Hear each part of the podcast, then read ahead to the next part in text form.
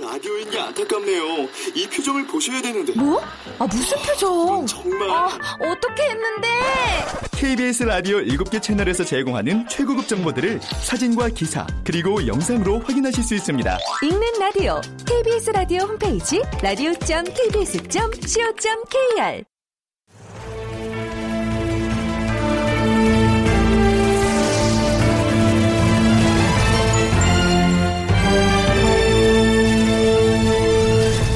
다큐멘터리 역사를 찾아서.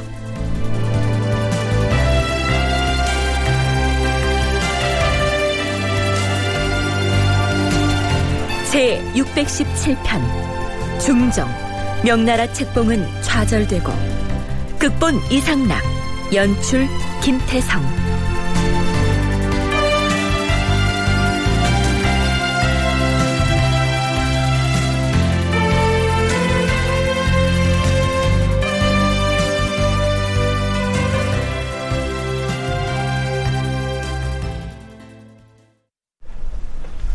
여러분 안녕하십니까? 역사를 찾아서의 김석환입니다. 연산군을 내쫓고 진성대군을 새 왕으로 옹립한 사건을 역사 기록에서는 중종 반정이라고 하는데요. 서기로 치면 1506년 음력 9월 초 이튿날에 역사적인 왕위의 교체가 일어나게 됩니다. 그런데 실록에서는요. 이날을 중종 1년 9월 2일 이라고 적고 있습니다. 자, 이 해는 연산군 치세로 봐야 할 것 같은데요. 왜 중종 원년으로 삼았을까요? 서강대 계승범 교수의 얘기 우선 들어보시죠. 연산군을 폐위시켜버렸잖아요. 큰 죄인이기 때문에. 따라서 그 앞에 9월 9일까지 연산군이 했던 모든 그런 것을 인정하지 않고 그 연도 자체를 중종이 정통성이 있고 합법적인 정권이니까 그쪽의 원년으로 삼는 것이죠. 그러니까 엄밀히 말하면 그러니까 조선 왕조의 원칙대로 하자면 연산군은 재위 11년밖에 없는 것이고 이제 12년째에 쫓겨나는 것인데 그 12년이라고 하는 것은 공식 문서는 없는 것이고 중종 원년이 되는 것이죠. 자, 만일에 연산군이 신하들에 의해서 쫓겨나지 않고 사망을 했다면 실록에서는 이날을 중종 즉위년 9월 2일 이렇게 적었을 겁니다. 그리고 석 달 뒤에 해가 바뀌어서 1507년 1월 1일이 되면 그때 비로소 중종 1년 1월 1일 이렇게 해야 맞습니다. 그런데 연산군이 폐위됐기 때문에 그의 치세 12년째가 되던 해가 중종 원년이 돼버린 것입니다. 따라서 그 이듬해인 1507년 1월 1일을 중종실록에서는 중종 2년 1월 1일이라고 적고 있는데요. 중종이 왕이 된 지 2년이나 지났구나 이렇게 생각하기가 쉬운데 실제로는 중종이 즉위한 지 석 달밖에 안 된 시점이었습니다.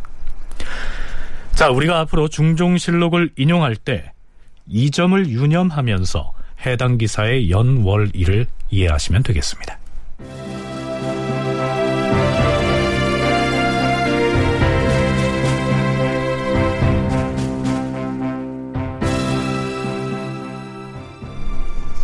중종이 즉위한 지 20여일이 지난 중종 1년 9월 21일 승정원에서 중종에게 이렇게 아뢰입니다. 주상 전하, 승습사와 사위사를 파견하는 일을 서둘러야 하옵니다. 음, 승습사와 사위사를 함께 파견해야 하는 것인가? 그러하옵니다. 하면 누구를 보내는 것이 좋겠는가? 누구를 보내느냐 하는 것보다 먼저 승습사와 사위사가 가지고 갈 사목을 정해야 하옵니다. 음, 그렇다면 당장 의정부의 삼정승과 육조의 당상관 및 재상들을 모이게 하여 승습사와 사위사가 가지고 갈 사목을 의논케 하라. 예, 주상 전하. 이날 왕이 유순, 김수동, 신준, 정미수, 이손, 김감, 유자광, 권균, 성희안, 이남, 이집, 유순정, 송일 등을 불러서 그들로 하여금 승습사와 사위사가 지참할 사목을 함께 의논하게 하였다. 자, 여기에 나오는 말 중에 승습은 왕위를 물려받는 것을 의미하고요. 사위는 왕위를 물려주는 것을 뜻합니다. 임진왜란 중 조명관계의 실상과 조공 책봉 관계의 본질이라는 기승범 교수의 논문 중에서 해당 부분을 인용하면 이렇습니다. 승습이란 선왕을 이어서 새 왕이 즉위한 뒤 중국의 황제로부터 이를 승인받아 국왕으로 책봉을 받는 전체 과정을 의미한다. 선왕이 사망함에 따라 국내에서 일단 왕위를 계승한 후에 이 사실을 중국에 알리고 그에 따라 황제로부터 책봉 절차를 마침으로써 대내외적으로 승습이 완성된다. 국왕의 죽음을 중국에 알리는 고부사와 새 왕의 즉위를 승인해달라는 승습사는 대개 함께 파견했다. 만일 현왕이 죽지 않았음에도 어떤 정치적 이유로 후계자에게 양회할 때에는 고부사가 아니라 사위사를 파견했다. 사위사로서 대표적인 것으로는 연산군의 경우를 들 수 있다. 특히 연산군의 경우는 본인이 강화도에 유폐된 상황에서 명의만 이용된 경우다.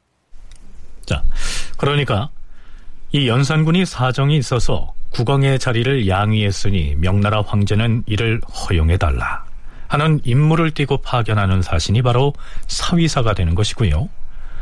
중종이 왕위를 이어받았으니 조선의 새 임금으로 책봉해달라 이러한 임무를 띠고 명나라에 가게 되는 사신이 바로 성습사가 되는 것입니다. 자, 그래서 명나라의 성습사와 사위사를 파견하는 일을 두고 의논을 합니다. 문제는 명나라 황제에게 신하들이 임금을 쫓아내고 새로운 사람을 왕으로 옹립했다. 이렇게 사실대로 고했다가는 책봉을 받을 수 없었다는 점입니다. 그래서 대책을 의논하는데요. 중종 실록에 나타난 내용을 토론식으로 정리하자면 이렇습니다. 자, 우선 중국 황제에게 보내게 될 문서에서 쫓겨난 배주 연산을 어떻게 호칭해야 하는지 그것부터 정해야 할 것이옵니다. 음, 배주 혹은 배왕이라고 하면 내처진 임금이란 뜻이니 그리할 수는 없습니다. 음. 이전의 왕이란 의미에서 전왕이라고 칭하는 것이 무난하겠어요. 그런데 만약에 명나라 쪽에서 새로 즉위한 왕이 전왕과는 같은 어머니를 둔 동무제인가 이렇게 물을 것에 대비해서 대답을 준비해 가야 할 것입니다. 그보다 중요한 것은 지금 물러난 전왕이 어디 머물고 있느냐고 물었을 때 그 소재처를 어디라고 해야 하느냐 이 문제입니다. 음, 그것은 전왕이 왕위를 양해했다고 했으니 강화도에 안치되어 있다고는 할 수 없고 그 별궁에 거처하고 있다 이렇게 대답하는 게 어떨까요? 음, 그게 좋겠네. 네, 발궁, 별궁이나 별궁을 하십시다.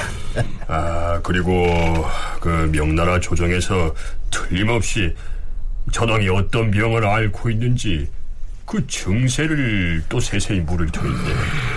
만약 전왕의 병 증세를 물으면 어릴 때부터 푼형증에 있었는데 세자가 죽은 뒤에 애통함과 상심이 지나쳐서 이전의 증세가 다시 도졌다. 그래서 심신이 안정되지 못한 상태이고 공연히 깜짝깜짝 놀라고 가슴이 두근거리고 정신이 혼미하며 현기증이 나고 방 안에 깊이 거주하면서 창문도 열지 않는다. 뭐 이렇게 대답을 하도록 하지요. 그럼 세자는 왜 죽었느냐 하고 물으면요. 그야 뭐 창진을 앓다가 요절하였다. 이런 식으로 적당히 둘러대면 되겠지요. 아, 그리고 우리 주상 전하가 왕비를 책봉했는지의 여부를 물으면 뭘 하지요? 골 밖으로 내쳐졌다고 사실대로 고할 수는 없고. 아, 그 전하가 잠저 때 부인이 병으로 죽었는데 아직 왕비를 들이지 않았다. 그러는 게 좋겠어요. 음, 저, 그리고 물러난 전왕의 아들이 몇 사람이냐고 물으면 아들은 없고 딸 하나가 있는데 나이가 어리다. 이렇게 답하는 것이 무난할 것입니다. 좋군요. 자, 그러면 이상의 내용을 정리해서 주상전하께 하래고 승습사와 손이사가 가지고 갈 문서를 작성하도록 합시다. 자, 글쎄요. 당대 조정의 최고 실력자들이 모여서 주저없이 허위 사실을 꾸며대고 있는 이 모습이 좀 어색하고 또 씁쓸하게 느껴집니다. 하지만 생각을 바꿔서 외교 전략상 필요한 시나리오였다. 이렇게 받아들이면 이해 못할 것도 없겠죠. 자, 앞에서 연산군의 아들인 세자는 창진, 즉 마마를 앓다가 죽은 것으로 처리하기로 전략을 세웠는데요. 이때 연산군의 아들은 실제로는 폐세자가 돼서 유배지에 있었습니다. 하지만 중국 황제에게 죽은 것으로 보고하겠다고 했으니 자 이제는 정말로 죽어야겠죠. 성습사와 사위사의 파견에 관한 논의가 있고 나서 그 사흘 뒤인 중종 1년 9월 24일 영의정 유순을 비롯해서 김수동, 박원종, 유순정, 유자광 등이 빈청에 모여 의논을 한 뒤에 중종에게 이렇게 하렵니다. 주상 전하, 폐주 연산군의 아들인 폐세자 이황, 창녕대군 이성, 그리고 양평균 이임 및 이돈수 등을 오래 살려두어서는 아니 될 것이옵니다. 모름지기 일찍이 처단하시옵소서. 폐세자 이황 등은 모두 아직 나이가 어리고 연약한데 과인은 차마 처단하지 못하겠습니다. 전하, 폐세자 이황 등의 일을 전하께서 측은한 마음으로 차마 결단하지 못하고 계시오나 오래 살려두어서는 아니되옵니다. 혹 뒷날에 뜻밖의 일이 생겨서 그 재앙이 죄 없는 이에게까지 미치면 참으로 작은 일이 아니옵니다. 주상 전하, 전하께서는 사사로운 정을 끊고 원대한 염려를 하지 않으시면 안 되옵니다. 모름지기 온정에 치우치지 마시옵고 대의로 결단함으로써 무사람의 마음에 응답하시옵소서. 그들은 어리고 연약한데다 지금 유배지에서 고단하게 지내는 형국인데 살려둔다 한들 무슨 방해가 된다는 말이오? 이는 국가 대사이옵니다, 전하. 이것은 신등의 뜻일 뿐만 아니라 곧 일국 신민 모두의 뜻이옵니다. 신등이 전하께서 차마 못하시는 마음을 알지 못하는 바가 아니오나 여러 사람의 뜻이 이와 같으므로 마지 못하여 감히 품다라는 것이옵니다. 대의로서 결단하시옵소서. 대의로서 결단하시옵소서. 과인은 차마 처단하지 못하겠으나 경들이 종사에 관계되는 일이라 하니 과감히 과감히 그 뜻을 쫓도록 하겠소. 자, 이렇게 해서 강원도 정선에 유배돼 있던 폐세자 이황을 비롯해 경기도 평택에 유배됐던 창녕대군, 수기 이씨의 소생으로서 충청도 제천에 유배돼 있던 양평군, 황해도 우봉현으로 내쳐졌던 후궁의 아들인 이돈수 등은 모두 10살도 채 안 된 어린 나이들이었는데 결국 유배지에서 사약을 받고 세상을 떠납니다. 중종 반정 이후 승습 외교와 조명 관계라는 논문을 쓴 김경록은 이 상황을 다음과 같이 서술하고 있습니다. 연산군이 왕위를 사위하고 중정이 그 왕위를 무난하게 승습하기 위해서는 연산군의 직계 세자와 왕자는 제거돼야 했기 때문에 중국에 보낼 사신의 사목을 결정한 지 3일 후에 반정 세력과 제추 일품 이상이 폐세자와 왕자들의 사사를 건의하고 이를 관철시켰다. 이 과정에서 연산군은 중종으로의 사위를 위해서는 생존해야 했기 때문에 사사하지 않았으며 실제로는 강화도 교동에 안치했지만 사목에는 별궁에 거처한 것으로 정했다. 또한 정현 왕후의 소생이었던 중종과 폐비 윤씨 소생이었던 연산군은 사실은 이복 형제였으나 같은 어머니를 둔 동복 형제로 통보하였고 연산군의 질병도 꾸며서 알리기로 했다. 중종의 경우 신수군의 여식인 단경 왕후가 있음에도 잠젖때 병사한 것으로 정하고 세자와 왕자들을 모두 사사한 뒤에 왕위 계승권이 없는 공주만 한 명 있는 것으로 꾸몄다. 전체 9개 항목 중에서 사실을 언급한 것은 3개 항목이고 6개 항목이 거짓이었다. 드디어 9월 27일 중국에 갈 사신단이 꾸려집니다. 지중추부사 김응기가 사위사로 동지 중추부사 임유경이 승습사로 임명돼서 북경을 향해서 출발을 합니다. 사신이 지참한 주문은 연산군이 쓴 것으로 꾸며졌고요. 그 내용은 이렇습니다. 참고로 연산군의 본명은 이휘입니다. 조선 국왕인 신이휘는 왕이 사태를 청하는 일로 삼가 아닙니다. 생각하건대 신은 본래 풍연증이 있어서 무시로 발작하였는데 세자 이황이 질병에 걸려 갑자기 요절하는 바람에 신이 너무 슬퍼한 나머지 몸조리를 잘못하여 묵은 질환이 다시 발작해서 고질로 변하였고 궁극의 서물을 능히 재결할 수 없게 되었습니다. 우러러 생각하건대 천자의 권명과 선조의 가업을 받들어 지키는 일을 감당하지 못하여 어찌할 바를 모르겠습니다. 신의 친아우인 진성군은 나이가 장성하고 어지러서 일찍부터 착하기로 소문이 나 있었습니다. 그에게 무거운 짐을 부탁하는 것이 진실로 여망에 맞으므로 이미 9월 초 이튿날에 신의 어머니 강종왕비에게 품고하여 진성대군으로 하여금 임시로 나라의 모든 일을 맡아 승습하게 했습니다. 삼가 바라건대 이 사정을 밝게 살피시어서 특별히 밝은 윤허를 내리시옵소서 이를 위하여 삼가 갖추어 주문합니다. 자, 이 문서는 연산군이 중종에게 왕위를 물려줬으니 허락해달라 하는 사위문이고요.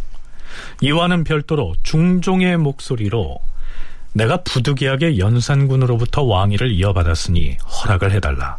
이렇게 황제에게 청하는 내용의 승순문을 별도로 작성하게 됩니다. 신은 승습을 청하는 일로 삼가 아래입니다. 국왕은 세자 이황이 요절한 뒤부터 너무 슬퍼한 나머지 몸조리를 잘못하여 옛 질환인 풍연증이 더욱 심해졌으므로 군국 서무를 능히 재결할 수 없었습니다. 신은 왕의 친아우가 되므로 임시로 왕위를 승습하게 되었습니다. 신은 스스로 생각하건대 어리석고 감당하지 못하겠기에 굳이 사양하길 두세 차례 하였으나 마침내 사양할 수만은 없어서 9월 초 이튿날에 임시로 나라 일을 승습하였는데 두려워서 몸둘 바를 모르겠습니다. 이를 위하여 삼가 갖추어 주문합니다. 그리고 9월 27일 주상전하, 이제 북경으로 출발하겠사옵니다. 어, 먼 사행길 조심해서 다녀오시오. 예, 전하. 자, 가자.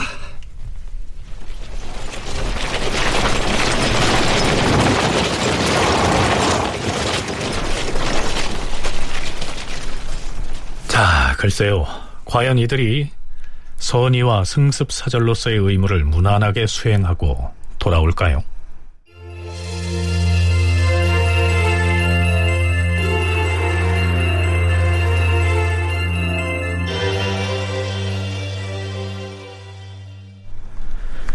명나라의 고명을 청하기 위한 승습사절이 북경으로 사행길을 떠난 때가 중종 1년 9월 말입니다. 대개 이 사절단이 한양에서 북경을 다녀오려면 6개월가량이 걸렸던 것으로 알려지고 있는데요. 그 승습 사절이 아직 돌아오지 않은 중종 2년 윤 1월 25일 조선 조정에서 김공저 박경의 옥사라고 하는 대형 사건 하나가 터져 나옵니다. 박원종, 유자광 등 반정을 주도한 인물들을 제거하려는 음모가 발각된 것인데요. 자, 우선 서울대 규장각 한국학연구원 송웅섭 선임연구원의 얘기 먼저 들어보시죠. 김공조 같은 경우는 이제 의원이고 그래서 연산군 시절에 아, 연산군으로부터 상을 여러 차례 받아서 그것이 이제 계속 문제가 되고 있는 그런 사람이었고 박경 역시도 지금 이 사건에 거론되고 있는 사람들 가운데 조광조도 있고 심정도 있고 남곤도 있고 뭐 이러한 어, 그 당시 그 명망 있는 인사들과 두루 친분이 있었던 이런 사람들로서 아, 어떻게 이 반정을 했는데 정치가 이렇게 이루어지냐.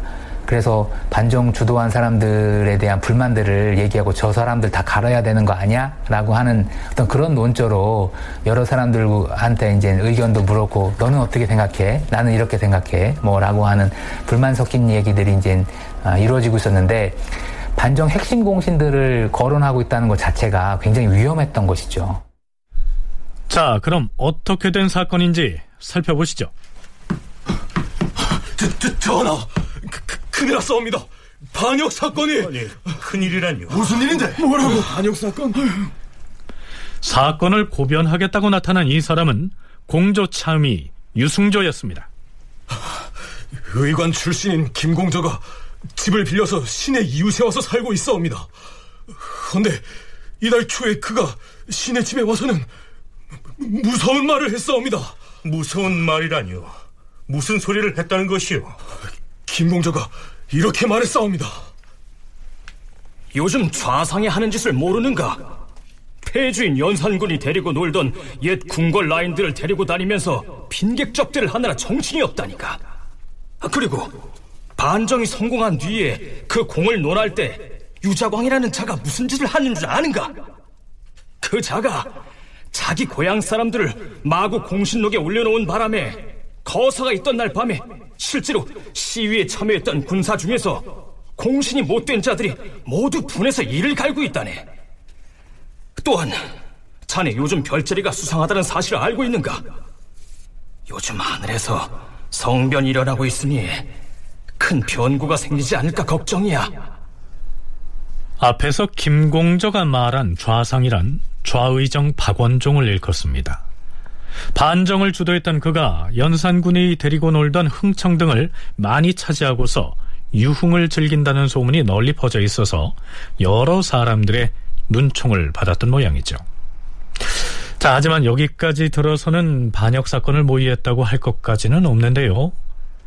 유승조가 고변한 바에 따르면 김공저가 다시 찾아와서 또 이런 얘기를 나눴다는 것이죠.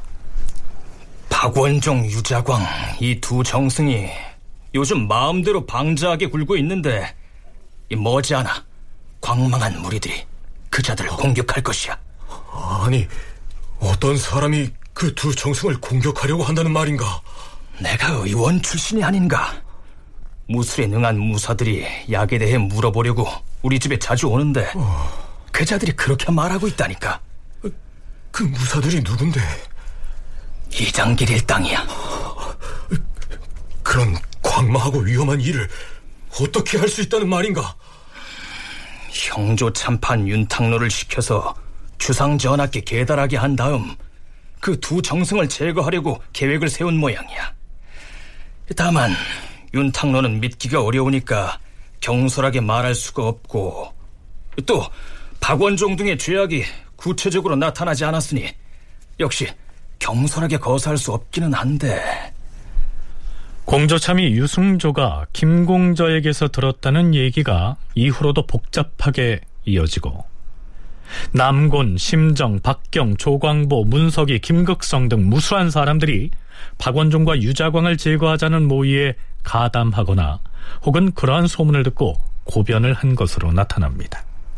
그 과정에서 박경과 조광보도 등장하게 되는 것입니다. 그런데요, 김공저가 이장길 등과 일을 상의하는 과정에서 이렇게 말한 것으로 되어 있습니다. 만일에 조정에 있는 일품 재상을 설득해서 이번 거사의 장수로 삼을 수만 있다면 은밀히 박중원과 유자광을 습격해서 제거하고 주상 전하를 보필해서 성군의 치세를 이룰 수 있을 것이야. 조정에 있는 선비들의 절반은 이미 우리 편이 아닌가? 그러니까 임금인 중종을 어떻게 하겠다는 것이 아니고요. 박원종과 유자광 등을 제거하고 중종을 도와서 성군이 되게 하겠다. 자, 이런 의사를 드러내는 것으로 봐서 반역 사건이라고 할 수는 없겠죠. 그래서 실록에서도 삼공시해 모의 사건이라고 적고 있습니다. 박원종, 유자광, 노공필 등 세 공신을 제거하려고 모의했던 사건이다. 뭐 이런 얘기인데요. 앞에서 김공저가 조정 선비들의 절반은 우리 편이다. 라고 말했습니다. 이 시기에 박원종 등에게 불만을 가진 사람들이 그만큼 많았다는 얘기가 됩니다. 너는 어떻게 생각해? 나는 이렇게 생각하는데 라고 했을 때 들은 사람도 그 사실을 고변을 하지 않으면 국가에 관가에 이제 고발을 하지 않으면 나중에 이 사건이 이제 터졌을 때 같이 이제 혐의 있는 사람으로 인정이 돼서 처벌을 받을 수 있는 뭐 그런 상황이었거든요. 그렇기 때문에 연산군이 몰려나고 중종이 즉위한 초반에 굉장히 어수선한 전국 속에서 어, 현재 정치에 대한 중종 초반 정치에 대한 불만들이 김공전과 박경에 의해서 이제 거칠게 튀어나오게 되었고 이러한 것들이 결국 삼공신을 제거한다라고 하는 그 말을 했기 때문에 어떤 식으로든지 이거를 이 처리를 해야만 들은 사람들도 안전해질 수 있는 이런 상황 속에서 이게 이제 이슈화 돼서 결국은 옥사로 정리된 사건이라고 얘기할 수 있습니다. 한편 이른바 삼공시의 음모 사건의 중심엔 김공전 말고도 박경과 조광보도 있었는데요. 이 조광보는 아, 지금 하늘에 천변이 나타나고 있으니 은밀히 박원종, 유자강, 노공필 등 세 공신을 습격해서 제거하면 이 나라 정치를 바로 세울 수 있을 것이다. 이렇게 말한 것으로 고변을 당했고요.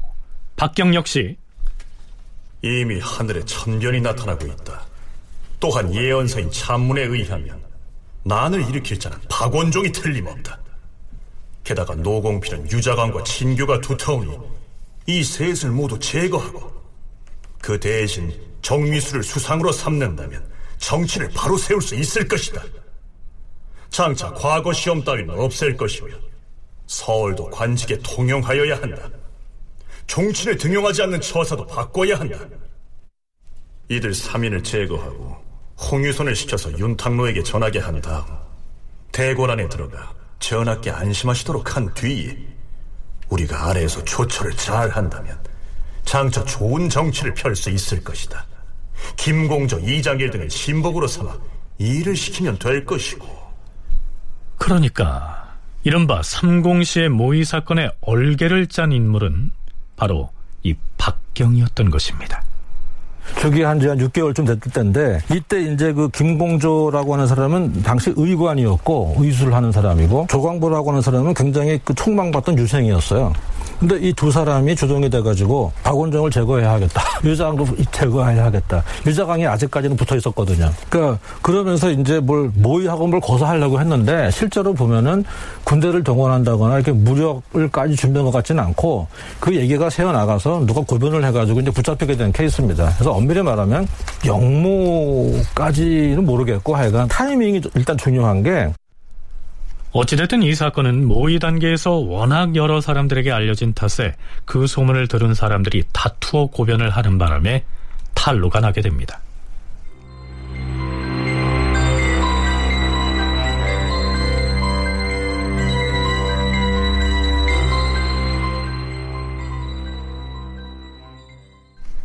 네, 앞에서 계승범 교수가 이 삼공시의 모의 사건이 터진 타이밍이 아주 중요하다고 했는데요.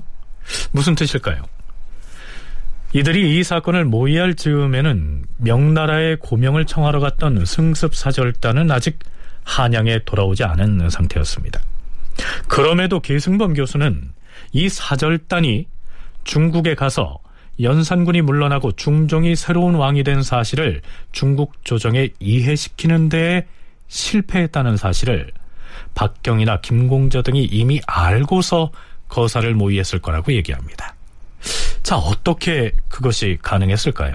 북경에 가면 예부에서 가서 이제 하고 거기서 논의를 거쳐가지고 그 결정이 예부에서 나오면 그 결과를 가지고 이제 그 사신으로 갔던 주청사가 이제 한양에 돌아와서 이제 보고하는 것인데 당시의 전례는 뭐냐면은 북경에서 이제 다 공무를 마치고 결과를 받은 이제 글이 있지 않겠습니까? 그 자문이 있으면 그 자문의 내용을 필사해서 먼저 그 통사한테 보냅니다. 이것을 앞선자 올내자에서 선내 통사라고 하는데 그러니까 공식 문서는 실제 주청사가 공식 사신이 들고 계속 일정에 따라서 한양으로 오는 것이고 그 결과의 내용 내용은 필사를 해가지고 통사한테 보내면 이 사신이 한양에 오는 것보다 한 최소 열흘 이상 빨리 도착합니다. 그러니까 뭐냐면은 이 실제 사신이 와서 복명하기 전에도 이미 한양 규정에서는 결과를 다 아는 거죠. 그러니까 중종 1년 9월 말에 북경을 향해 떠났던 사절단이 명나라 조정 예부에 가지고 간 연산군 명의의 사위 관련 문서와 중종 명의의 승습 관련 문서를 제출하고 미리 준비한 대로 뭐 이런저런 보충 설명을 했겠죠. 그럼에도 불구하고 명나라 조정에서는 연산군을 폐하고 중종이 왕위를 승습했다는 사실을 인정하지 않습니다. 고명사절단이 그 목적을 달성하는 데 실패한 겁니다. 그래서 사신인 김은기는 통사, 즉 사절단을 따라갔던 통역관에게 중국 조정으로부터 받은 답변서의 사본을 만들게 한 다음에 비록 우리 고명사절단이 명나라 조정을 이해시키는 데에는 실패하였으나 지금 한양에서 주상 전하께서 결과를 매우 궁금해하고 계실 터이니 통사는 말을 몰고 먼저 달려가서 이 결과를 고하도록 하라.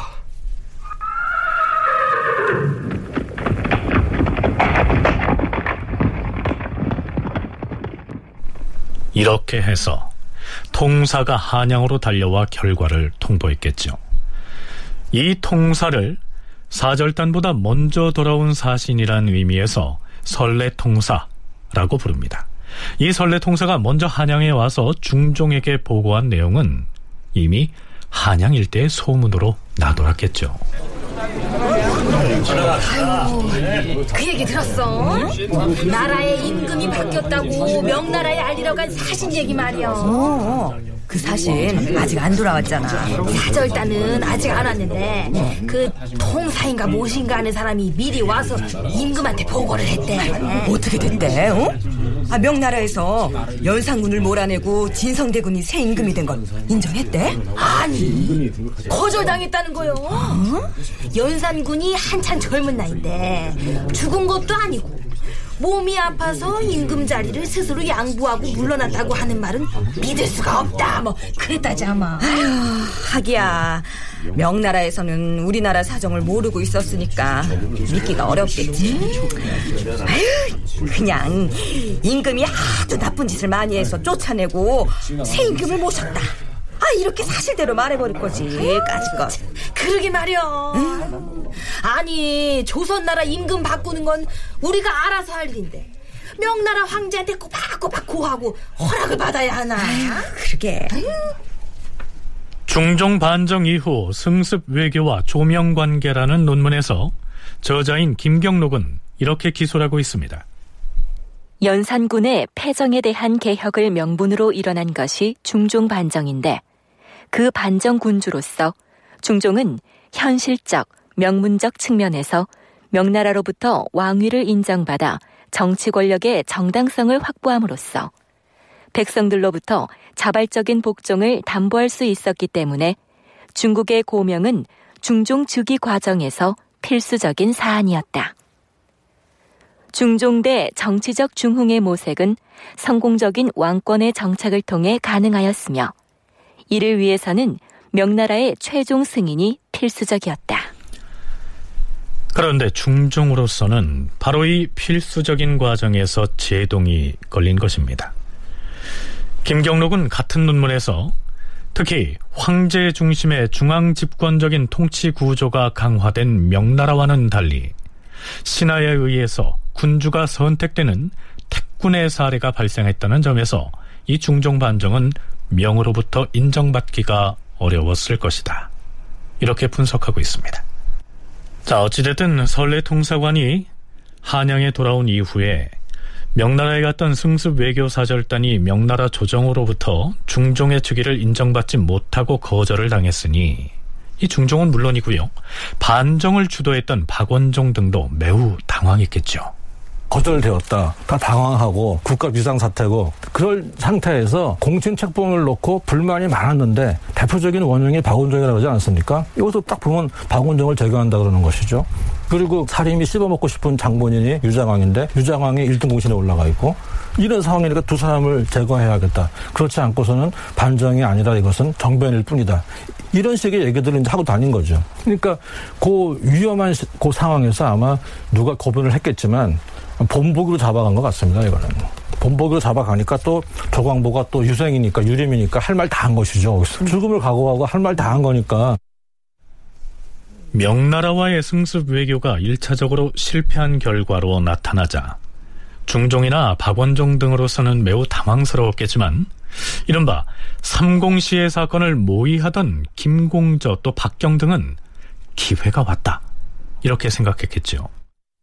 그래서 설레통사가 한양에 온 그 시점을 시작으로 해서 박원종, 유자광, 노공필 등 세 공신을 제거하기 위한 거사를 추진하려고 부산이 움직였던 것인데 그만 고변을 당하는 바람에 발각이 된 것입니다.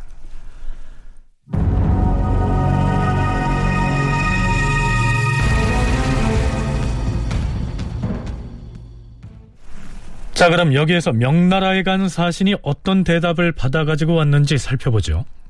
물론 이것은 나중에 사절단의 본진이 돌아와서 보고한 내용입니다. 사위사 김은기와 승습사 임유겸이 북경에서 돌아와 아뢰었다. 전하, 신등이 북경에 있으면서 이미 설례 통사편에 갖추어 기록하여 아뢰었사옵니다. 다만 신등이 북경을 떠나올 때 명나라 집정관 최영이 우리에게 그대 나라의 일은 내 생각으로는 사신을 제차 보내와서 주청을 하더라도 기껏 권사를 허가하는 데 불과할 것이요. 전왕이 세상을 떠난 뒤라야 모름지기 승습을 허락하게 될 것이요. 이렇게 말했사옵니다. 자, 여기에서 권서라는 말이 나옵니다. 임시로 그 임무를 대리한다. 이런 뜻인데요. 그러니까 명나라의 담당 관리가 조선의 사신에게 한 말에 따르면 다음에 또다시 사신을 보낸다고 해도 명나라 조정에서 중종을 왕으로 인정해 주기는 어렵고 임시로 왕의 자리에 앉아서 업무를 처리하는 권한대행 정도의 인정받기는 받지 못할 것이다. 뭐 이런 얘기입니다. 중종으로서는 맥이 빠질 노릇이었겠죠. 조선의 사신이 중국에 가서 명나라 예부의 관계자와 나눈 얘기들을 대화체로 재현을 하자면 이런 내용입니다. 그대 나라의 임금은 몇 살이며 무슨 병이 있어서 물러난 것인가? 나이는 서른이고 어릴 때부터 풍연증을 알아왔는데 이번에 그 병이 심하게 도져서 심신이 안정되지 못한 형편이오. 병에 걸린 것이 아니라 다른 일이 생긴 것 아닌가? 우리나라는 예의지국이오. 어찌 그런 일이 있겠는가?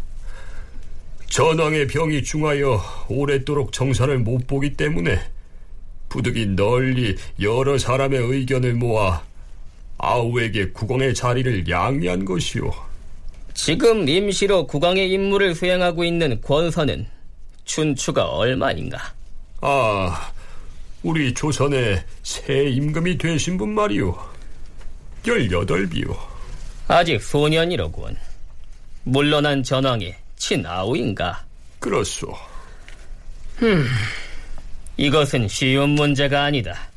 세자가 왕위를 계승하는 일이 아니므로 반드시 조정의 여러 당상 및 원로 대신들과 의논하게 될 것이다.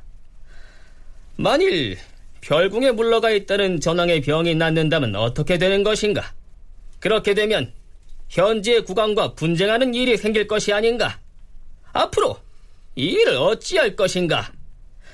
이것은 결코 작은 일이 아니다. 조선 국왕이 그동안 우리 명나라 조정을 공경하여 섬기기를 매우 독실히 하였는데 지금 병이 들었다 하니 황제 빼앗게 주청을 올려서 어의를 보내어 약을 가지고 가서 치료하게 하고 그 병의 경중을 알아보게 하는 것도 가할 것이다. 그 조선에도 의사는 많소. 의원을 보내실 것까지는 없을 것이오. 그리고 만일 국왕의 병이 위중하다면 왕위를 물려주고 물려받는 일에 관하여 나라 사람들이 두루 합동으로 황제 폐하께 주청을 하는 것도 가한데 어찌하여 병에 걸린 당사자인 전왕이 왕위를 넘겨주겠다고 스스로 청하여 사위문을 적어보낸 것인가? 왕이 임금 자리를 양위하지 않고 세상을 떠났으면 의정부에서 주청을 하는 것이 줄례이요. 그러나 이번엔 전왕이 대비에게 왕위를 넘기겠다고 품하여서 친히 양위한 것이고 새 임금은 사양하지 못하여 임시로 왕의 자리를 맡아 국사를 보게 된 것이오. 그렇다면 대비인 강정왕비가 어찌하여 단독으로 우리 황제에게 주청하지 않고 병든 왕이 도리어 자리를 물려주겠다고 주청하는 것인가? 왕비는 부인이라 황제께 주다라는 것은 예 맞지 않아 그런 것이오. 내가 조선 왕의 승습하는 일에 대하여 힘써 도모를 하겠지만 우리 명나라 조정에서도 반대하는 사람이 많다. 특히 좌시랑 왕화는 이 일을 제기하면서 조선에 사람을 보내서 조사를 한 뒤에 습봉을 허가하겠다고 한다. 다른 시랑 역시 병든 국왕이 사망한 뒤에나 습봉을 허락하도록 하자고 주장하니 나로서도 어찌할 수가 없다. 자, 대개는 이런 사유를 들어서 중종이 왕위를 승습하는 것을 인정하지 않았던 것입니다.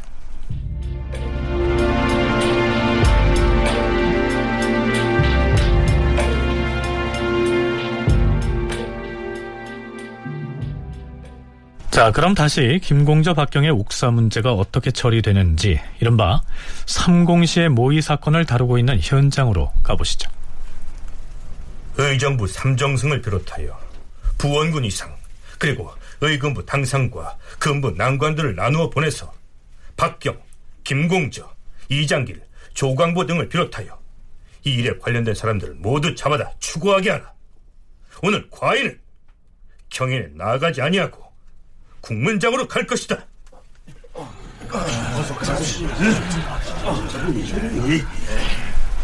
영의정 유순을 비롯해 유자광, 성희안, 박원종, 유순정 등 공신들이 근정전 뒤에 마련된 국문장으로 몰려오고 의군부의 당상 이계남과 민효중 그리고 윤탕로 등도 빈청에 나갔다가 이어서 국문장으로 갑니다. 드디어 모의를 주도한 사람들이 잡혀옵니다. 맨 처음으로 박경과 조광보가 국문장으로 끌려오는데요. 자, 이 실록에서는 이 조광보를 매우 부정적으로 묘사하고 있습니다. 박경이 국문장으로 먼저 나오고 조광보가 다음에 왔는데 조광보는 미친 사람이었다. 그는 처음 대궐들에 이르러서는 큰 소리로 글을 외우는 등 미친 사람의 태도가 현저하였다.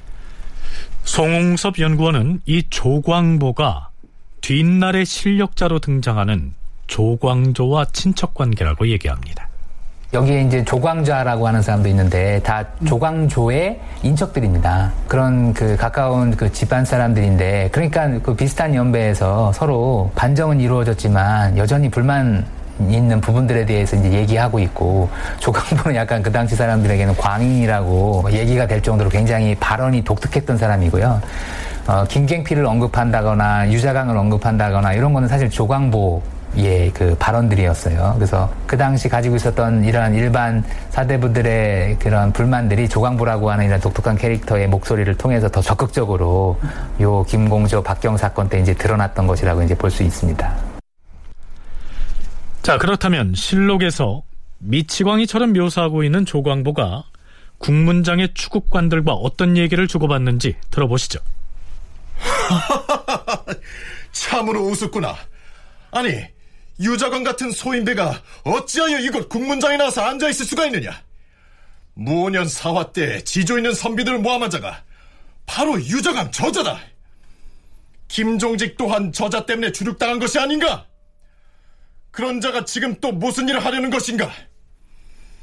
당장이라도 주상 전하께서 사용하시는 상방검을 잠시만 나에게 내려주신다면 간사한 신하의 머리를 베고 밝은 임금을 모시고 어진 정승을 얻어서 좋은 지세를 보이려고 했는데 아 원통하구나 지금 그대가 말한 간사한 신하가 누구인가? 방금 말하지 않았는가? 유자광이다 아 저기 앉아있는 박원종에게도 묻겠다 니놈이 어진 임금을 추대하였으니 그 공이 과연 크다는 점을 인정하겠다 그런데 어찌하여 너희 집에다 패왕 연산군이 데리고 놀던 궁중라인들을 데려다 두고 있는 것인가? 아, 그리고 저기 성희안, 니놈에게도 묻겠노라. 지난날 한운이 너를 가리켜 이름난 유학자라고 칭송한 일이 있었다. 그런데 지금은 어찌하여 저 유자강 같은 자와 함께 일을 하는 것인가? 유자강이 내물러준 면화를 받고서 거기 넘어가서 그리 된 것인가? 자, 실록에서는 조광보를 미치광이로 묘사하고 있습니다. 하지만 조광보의 거칠 것 없는 독설에 통쾌하는 사람도 혹은 쩔쩔매는 사람도 있었겠죠. 송웅섭 연구원과 계승범 교수의 얘기입니다. 박원종이 잘못하고 있다. 이런 얘기들 가운데 어떻게 김종직과 같은 사람들을 제거한 이 유자강을 공신에 책봉하고 저렇게 조정에 그대로 남겨둘 수 있느냐라고 하는 그런 발언들이 이제 나왔던 것이고요. 그런 발언들은 결국 그 연산군 말 중종 초에 이 사대부들 사이에서의 김종직이라든가 아니면 그 모사와나 그 이후에 갑자사후에 더 추제되어서 그 죽임을 당했던 또는 희생을 당했던 이 김종직 문인들에 대한 어떤 그 애처로운 마음들 이러한 정서들이 있었고 이런 것들이 어, 이 반대로 유자강을 살려두고 공신에 책봉한 박원종과 같은 반정 공신들에게 불만이 더 가중해서 어, 불만 섞인 말을 하게 되는 그런 계기로 작동하는 것이었죠. 가장 중요한 게 박원종이 제일 타겟이었는데 성희안한테 한 거는 조롱이죠. 네가 그렇게 유, 어, 큰 유신으로서 네가 왜 그 자리에 있니? 뭐 이런 식인데 비해서 박원종에 대해서는 그 공신 책봉하는 거, 권력 남용하는 거. 이 문제를 노골적으로 그 공개를 하죠. 그러니까 이때는 보면은 사람들이 그 조광보 얘기가 상당히 맞다. 그런 민심이 서울 이 장안에 퍼져 있다고 봐야 합니다. 그러니까 이 3대장 쪽에서 볼 때는 자기들도 이게 공신 책정한 거 가지고 얘기를 하자 그러면 공, 자기들도 할 말이 없는 거죠. 그러니까 뭐냐면은 영모를 꾀했다고 해서 빨리 죽여버리고 이제 빨리 사건을 덮는 것이 낫다는 것이지만 이제 주기하고 첫 번째 보낸 책봉 주청이 거절당한 상태니까 당황스럽고 다들 위기를 느끼는 상태에서 편만에 있는 잠재 세력들을 한번 본보기로 제거할 겸 해서 조광보는 국문장에 나와 있던 사관들에게도 한 사람씩 지목해가면서 훈계초의 말을 남깁니다. 어라, 저기 있는 저자는 사관 강홍이로구나. 강홍아, 내 아비는 죄도 없이 차명을 당하였는데 그 사실을 명심하거라. 어, 저기는 저 사관은 이말이로구나. 사관들은 잘 들으라. 너희들은 역사를 기록하는 사관이다. 지금 이 조광보가 하는 말은 하나도 빠뜨리지 말고 사초에 득서해야 할 것이다. 알겠느냐? 자, 죄인을 국문하겠다고 나왔던 박원종, 성희안 등의 공신들은 임금이 지켜보는 앞에서 오히려 조광보에게 가차 없는 독설로 통박을 당하자 그 상황이 매우 어색했겠죠. 그래서 우선 좌의정 박원종은 중종에게 다가가서 독계를 한 것으로 기록되어 있습니다. 임금 가까이로 올라가서 다른 사람이 못 듣게 가만가만 아래었다는 얘기입니다. 자, 뭐라고 했을까요? 예, 전하. 사실은 전번에 어떤 자가 임명의 글을 신의 집에다 던진 일이 있었는데 내용을 살펴보니 이렇게 쓰여 있었사옵니다. 박원종, 네가 폭군을 제거하고 성군을 임금으로 모셨으니 그 공이 작지 않다 할 것이다. 그러나 유자광이 누구인가? 폐주 연산군으로 하여금 사륙지심을 일으키게 한 자로서 간사하기가 이럴 데 없는데 그에게 무슨 공이 있다고 일등 공신의 등 위에 두게 하였는가? 그 자는 지난날 수령 20여 명을 죄 없이 논개하여 파직시킨 자이기도 하다. 또한 회령부사 최윤혜는 무슨 죄로 논개하여 파직하였는가? 나는 유식한 사람이라 여기까지만 말하겠다. 그러나 만일 무식한 사람이 어두운 밤에 박원종 너를 만나 해치려고 한다면 그땐 네놈이 어찌할 것인가? 이런 내용이었사옵니다. 신이 지금 와서 생각해보니 그 임명의 투서는 필시, 박경, 김공저, 조광보 이 무리의 소행이었을 것이옵니다. 자, 박원종의 이 이야기를 18살짜리 어린 중종이 어떻게 받아들였는지 혹은 어떤 반응을 보였는지 그것은 알 길이 없습니다. 자, 그런데요. 박원종이 중종에게 독계를 하고 내려오자 조금 전에 역시 조광보로부터 조롱 섞인 한마디를 들었던 성희안도 중종에게 뭔가 할 말이 있었던지 다가옵니다.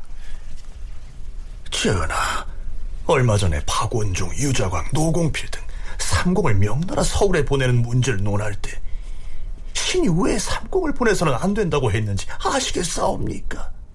바로 삼공을 해치려는 저자들 때문이었사옵니다. 그런데 이 국문에 참여하고 있던 공신들 중에 유자광은 대체 어떤 표정을 하고 있었는지가 궁금한데요. 유자광은 조광보로부터 가장 모욕적인 말을 들었는데도 박원종이나 성희안과는 다르게 중종에게 아무런 변명을 하지 못합니다. 그는 그럴 처지가 못됐던 겁니다.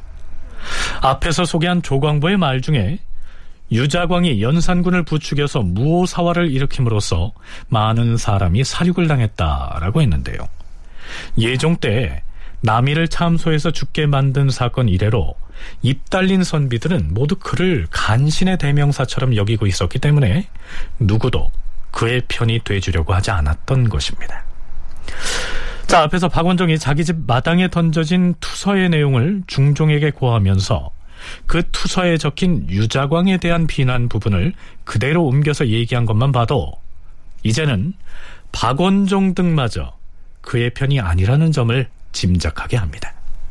남이를 고변한 것으로 인해서 이제 공신에 오르게 되고 성종대도 그렇게 계속 성종 즉위 이후부터 상소를 막 그렇게 막 적극적으로 올려가지고 나는 이런 사람입니다. 뭐 저도 좀 써주십시오. 뭐 이런 역할을 하고 그래서 이제 임사홍과 하고도 이제 붙었다가 임사홍이 이제 망하게 되니까 또 이후에 유자강은 복권은 되긴 합니다만 여전히 신료들 사이에서는 유자강에 대해서는 기본적으로 잘 껴주려고 하지 않고 그러한 이 불만들이 많았던 것이 결국 무오사화 때 사초 문제로 인해서 이 유자강이 적극적으로 김종직 문인들 또는 김일성을 비롯해서 이 사초에 연관된 사람들을 아주 적극적으로 처벌하려고 하는 그래서 많은 사람들이 죽었고 그렇기 때문에 유자강 하면 간신의 대명사로 인식이 되고 있었고 심지어는 나중에 간신으로 같이 지목받고 있는 남곤이 유자강 전이라고 하는 기록을 남겨서 유자강이 어, 얼마나 이게 못되고 나쁜 놈인가라고 하는 것들을 이제 밝히고 있듯이 자 이었고 조광보는 자신을 결박하려고 하는 형리를 향해 누가 감히 나를 결박하려 하였느냐? 니놈들이 나를 희롱하려는 것이냐? 이렇게 큰 소리를 쳤으나 곧 엎드리게 하고서 형장을 내려치자 큰 소리로 통곡을 한 것으로 기록되어 있습니다.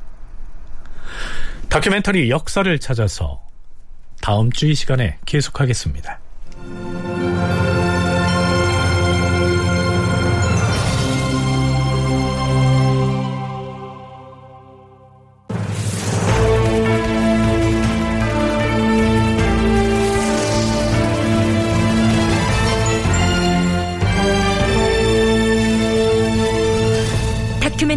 역사를 찾아서 제 617편 중종 명나라 책봉은 좌절되고 이상락 극본 김태성 연출로 보내드렸습니다.